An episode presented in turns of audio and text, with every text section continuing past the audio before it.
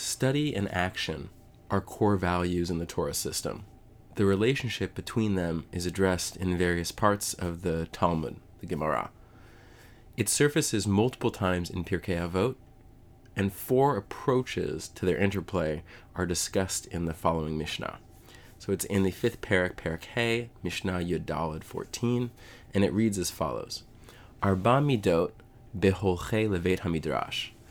There are four qualities, or you might translate it as four types, among those who attend the house of study or the study hall. Holech ve'eno osa, one who goes but doesn't do. Schar halicha biado, he at least has the merit or the reward for going. Osa ve'eno holech, one who does but doesn't go. Schar ma'aseh biado, he has the reward for action. Holech ve'oseh, one who goes and does, chassid. He is uh, one who goes beyond the letter of the law, or sometimes translated as pious. Rabbeinu Yonah says that chassid means going on beyond, beyond the letter of the law in his commentary at the beginning of Pirkei Avot. And lo holech velo oseh, one who doesn't go and doesn't do, rasha. He is considered wicked or evil. So the Mishnah ostensibly discusses four qualities of those who go to the house of study, but its formulation raises a number of questions. The first category is one who goes but doesn't engage. So, why does he get credit for going? Would we give an employee credit for commuting if they didn't engage in any work? So, that uh, leaves us off with a question off the bat. The second category is one who engages but doesn't go. So that one's troubling because why is this person even included in the four types of people who go to the house of study? He doesn't even meet the basic criteria because he doesn't show up. So that's another question. The third category is one who goes and engages. But why is this person a chassid, one who goes beyond the letter of the law? Is someone who fulfills this seemingly rudimentary cat, uh, criteria exceptional? Why, why is this uh, why is so much attention being drawn to this category? I mean, he goes and he does. Good for him. I mean, that's would kind of be our expectation. And finally, the fourth category is one who doesn't go and doesn't engage. Again, why is this person even included in the list? So, in summary, both the second and fourth categories include someone who doesn't even show up. So how can they be included in this list if they don't show up in the study hall at all? Rabbeinu Yonah takes a very different approach and helps shed some light on these questions. His commentary on the Mishnah reads as follows: Arba midot v'chule, holech ve'eno osa, so the person who goes and doesn't do. Ein hakavana she'eno osa klal mikol ma shama beveit hamidrash. So this isn't talking about someone who doesn't engage at all with what he hears in the house of study. Ki af hanimna me'asiyat hamitzvot rasha gamur, af she'ino osa averot.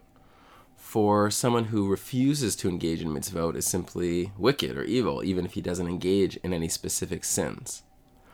Ach hakavana she'eno mechazer acharehen la'asotan, kishiyavo liyado osa mikra.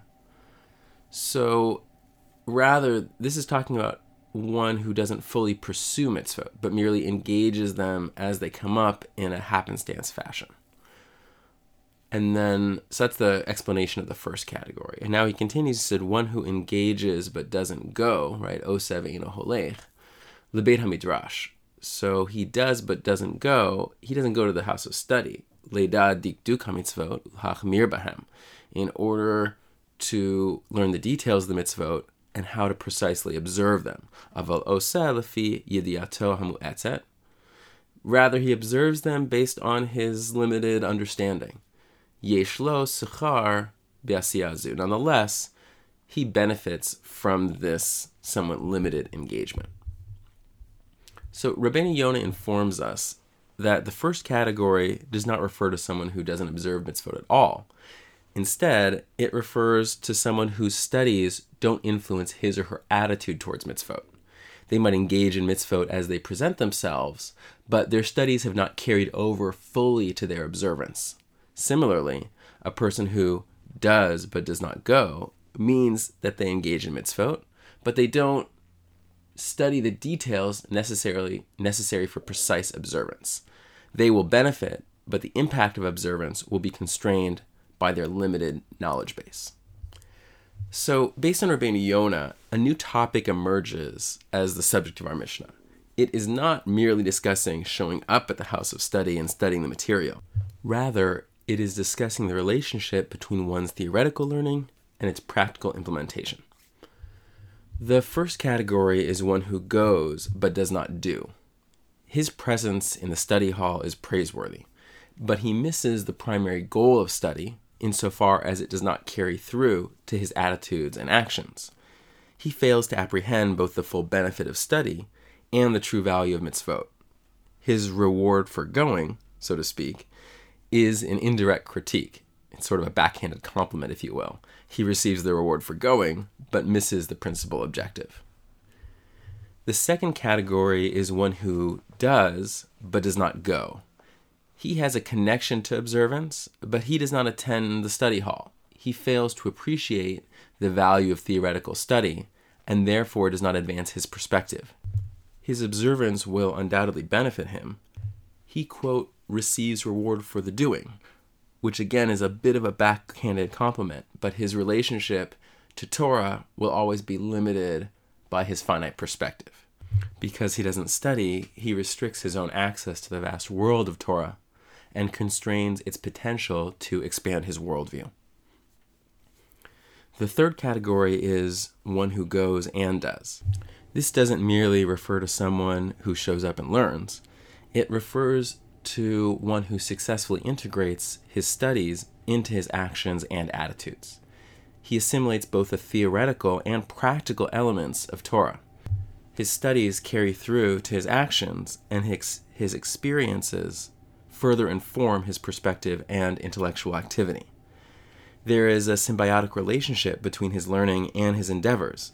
He doesn't simply observe the mitzvot in a technical sense, but he appreciates the value and ideas associated with them.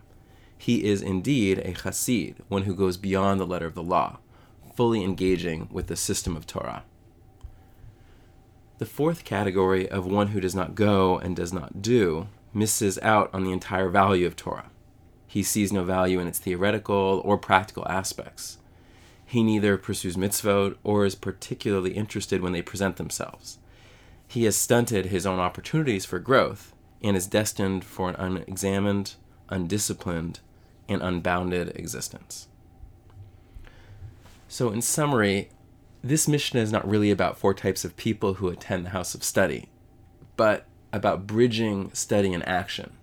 The ideal is one whose engagement in the study hall carries through outside its walls. There is an interplay between one's intellectual life and how one functions, and both are constantly in flux. One embraces not only technical observance, but its orientation toward a lifetime of learning and development.